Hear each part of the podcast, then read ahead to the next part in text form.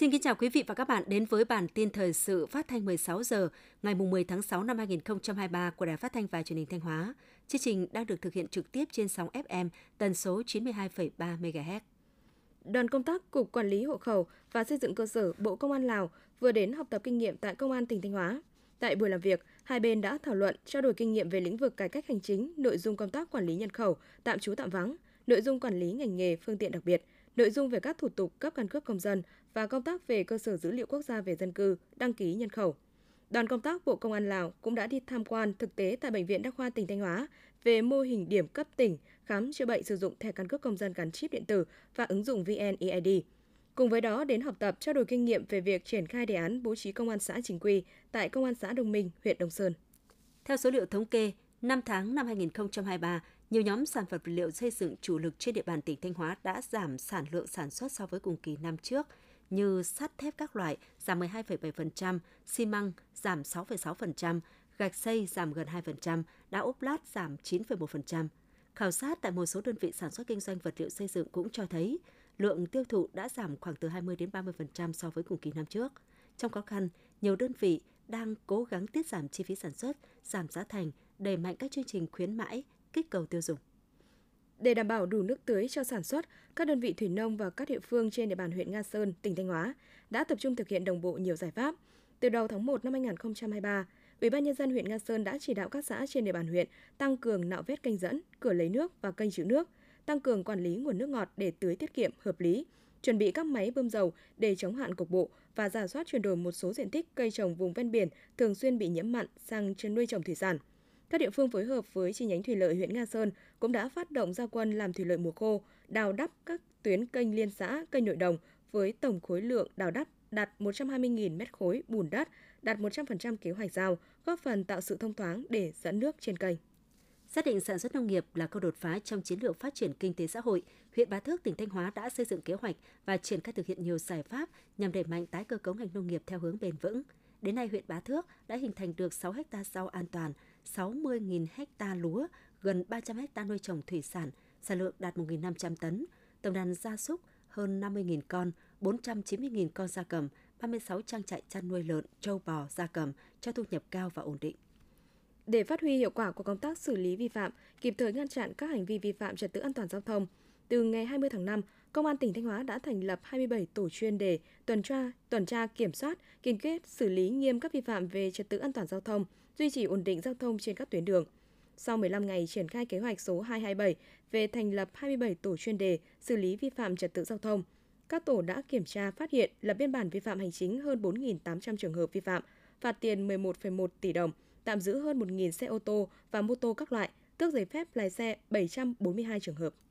Vào khoảng 12 giờ đêm qua ngày 9 tháng 6, một căn chung cư tại tầng 15, tòa nhà H2, khu chung cư Phú Sơn, thành phố Thanh Hóa đã xảy ra hỏa hoạn. Ngay khi phát hiện cháy, các cư dân cùng tòa nhà đã huy động hàng chục bình chữa cháy tại chỗ từ các tầng khác tiến hành chữa cháy. Tại thời điểm xảy ra cháy, không có ai ở trong nhà nên người dân đã phải phá cửa vào chữa cháy, đồng thời báo động cho cư dân tòa nhà di tản xuống sân. Đến khoảng 1 giờ sáng, đám cháy đã được dập tắt, nhiều đồ đạc trong nhà bị thiêu rụi, không xảy ra thiệt hại về người. Theo trình tự luân phiên giữa các quốc gia ASEAN, năm 2023, Việt Nam đảm nhận vai trò chủ tịch Ủy ban ASEAN về quản lý thiên tai, đăng cai tổ chức hội nghị Bộ trưởng ASEAN về quản lý thiên tai lần thứ 11 và các phiên họp liên quan của Ủy ban ASEAN về quản lý thiên tai, Trung tâm điều khối khu vực ASEAN về hỗ trợ nhân đạo trong thiên tai. Tới đây, từ ngày 12 đến 16 tháng 6 năm 2023, Việt Nam sẽ chủ trì phiên họp lần thứ 42 của Ủy ban ASEAN về quản lý thiên tai và các cuộc họp liên quan. Việc đăng cai tổ chức diễn đàn lớn về quản lý thiên tai trong khu vực ASEAN là nghĩa vụ của Việt Nam, đồng thời là cơ hội để ta chủ động dẫn dắt, nâng cao hiệu quả, vị thế và thể hiện vai trò của Việt Nam trong hợp tác ASEAN về quản lý thiên tai nói riêng và trong xây dựng cộng đồng ASEAN và quan hệ giữa ASEAN và các đối tác nói chung. Theo kế hoạch được Thủ tướng Chính phủ phê duyệt, 4 dự án thành phần dự án cao tốc Châu Đốc, Sóc Trăng, Cần Thơ sẽ đồng loạt khởi công vào ngày 17 tháng 6. Còn ngày 18 tháng 6, ba dự án khác gồm đường vành đai 3 thành phố Hồ Chí Minh, cao tốc Khánh Hòa, Buôn Ma Thuột, cao tốc Biên Hòa Vũng Tàu cũng sẽ được khởi công đồng loạt. Bộ Kế hoạch và Đầu tư cho biết, tính lũy kế đến ngày 20 tháng 5 năm 2023, cả nước có hơn 37.200 dự án còn hiệu lực với tổng vốn đăng ký gần 447,67 tỷ đô la Mỹ. Vốn thực hiện lũy kế của các dự án đầu tư nước ngoài ước đạt gần 281,65 tỷ đô la Mỹ, bằng gần 62,9% tổng vốn đầu tư đăng ký còn hiệu lực. Tính đến 20 tháng 5 năm 2023, tổng vốn đăng ký cấp mới điều chỉnh góp vốn mua cổ phần, mua phần góp vốn của nhà đầu tư nước ngoài gần 10,86 tỷ đô la Mỹ, bằng 92,7% so với cùng kỳ, tăng 10,6 điểm phần trăm so với 4 tháng đầu năm.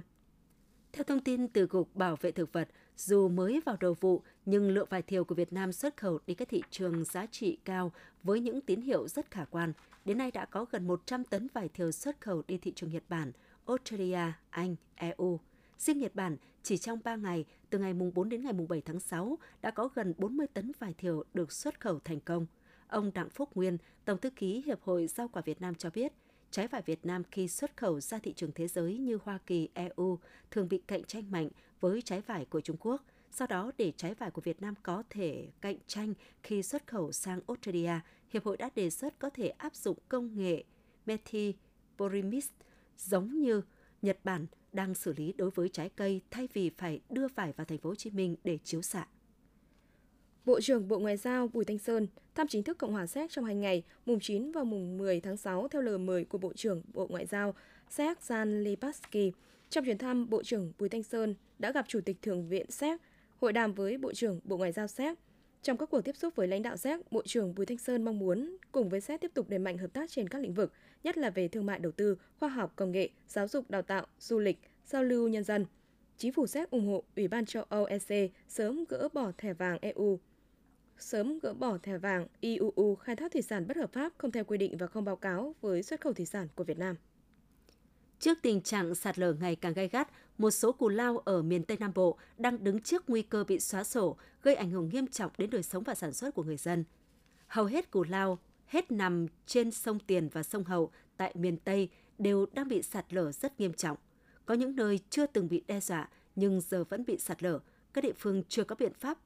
ứng phó hữu hiệu Đáng lo ngại hơn, kết quả một cuộc thăm dò gần đây cho thấy các cù lao không còn được bồi đắp như trước, trong khi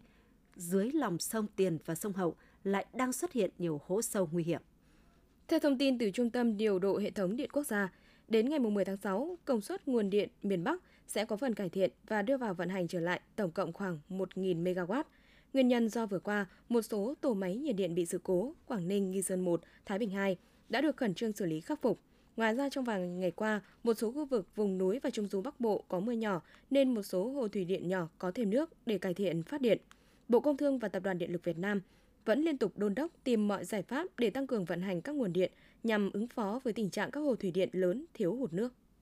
Sự kiện World Blockchain Web 3.0 năm 2023 giữa Việt Nam và Hàn Quốc diễn ra tại thành phố Hồ Chí Minh. Tại sự kiện, bà Yang Yangja, Ủy viên Quốc hội Chính phủ Hàn Quốc, Chủ tịch Ủy ban Công nghiệp chất bán dẫn đánh giá Việt Nam là nước tiếp nhận công nghệ nhanh nhờ dân số trẻ với độ tuổi bình quân chỉ 35. Hàn Quốc và Việt Nam có thể hợp tác phát triển lĩnh vực blockchain trong giáo dục, xây dựng hệ sinh thái blockchain với các chương trình hợp tác chung dành cho doanh nghiệp hai nước, góp ý xây dựng các thể chế về chính sách quản lý blockchain. Theo các chuyên gia, dân số trẻ tiếp nhận công nghệ nhanh là những yếu tố giúp Việt Nam trở thành một trong những quốc gia hàng đầu trong ứng dụng blockchain. Chính phủ vừa ban hành Nghị định số 31 quy định xử phạt vi phạm hành chính về trồng trọt. Nghị định này quy định về hành vi vi phạm hành chính, hình thức, mức xử phạt, biện pháp khắc phục hậu quả, thẩm quyền lập biên bản và thẩm quyền xử phạt vi phạm hành chính theo từng chức danh đối với từng hành vi vi phạm hành chính về trồng trọt. Trong đó, nghị định quy định mức tiền phạt tối đa cho một hành vi vi phạm hành chính về trồng trọt trừ phân bón đối với cá nhân là 50 triệu đồng. Mức phạt tiền đối với tổ chức có cùng một hành vi vi phạm hành chính gấp 2 lần mức phạt tiền đối với cá nhân, tương đương 100 triệu đồng. Bộ Xây dựng vừa có văn bản gửi Ủy ban dân các tỉnh thành phố trực thuộc trung ương về việc tăng cường tổ chức triển khai hoạt động nhiệm vụ trong công tác cấp nước phòng cháy chữa cháy. Bộ Xây dựng đề nghị Ủy ban dân các địa phương chỉ đạo cơ quan chuyên môn về xây dựng, cơ quan quản lý trật tự xây dựng kiểm tra giám sát việc xây dựng, thiết kế hệ thống cấp nước phòng cháy chữa cháy đảm bảo tuân thủ quy hoạch, thiết kế đã được thẩm định, phê duyệt – Bên cạnh đó, các địa phương cần tích cực đẩy mạnh tuyên truyền phổ biến pháp luật, các quy định của nhà nước về cấp nước phòng cháy chữa cháy, tuyên truyền xây dựng, phát động phong trào toàn dân bảo vệ hệ thống cấp nước phòng cháy chữa cháy. Những thông tin vừa rồi cũng đã khép lại chương trình thời sự của Đài Phát thanh và Truyền hình Thanh Hóa. Xin kính chào và hẹn gặp lại quý vị và các bạn trong những chương trình sau.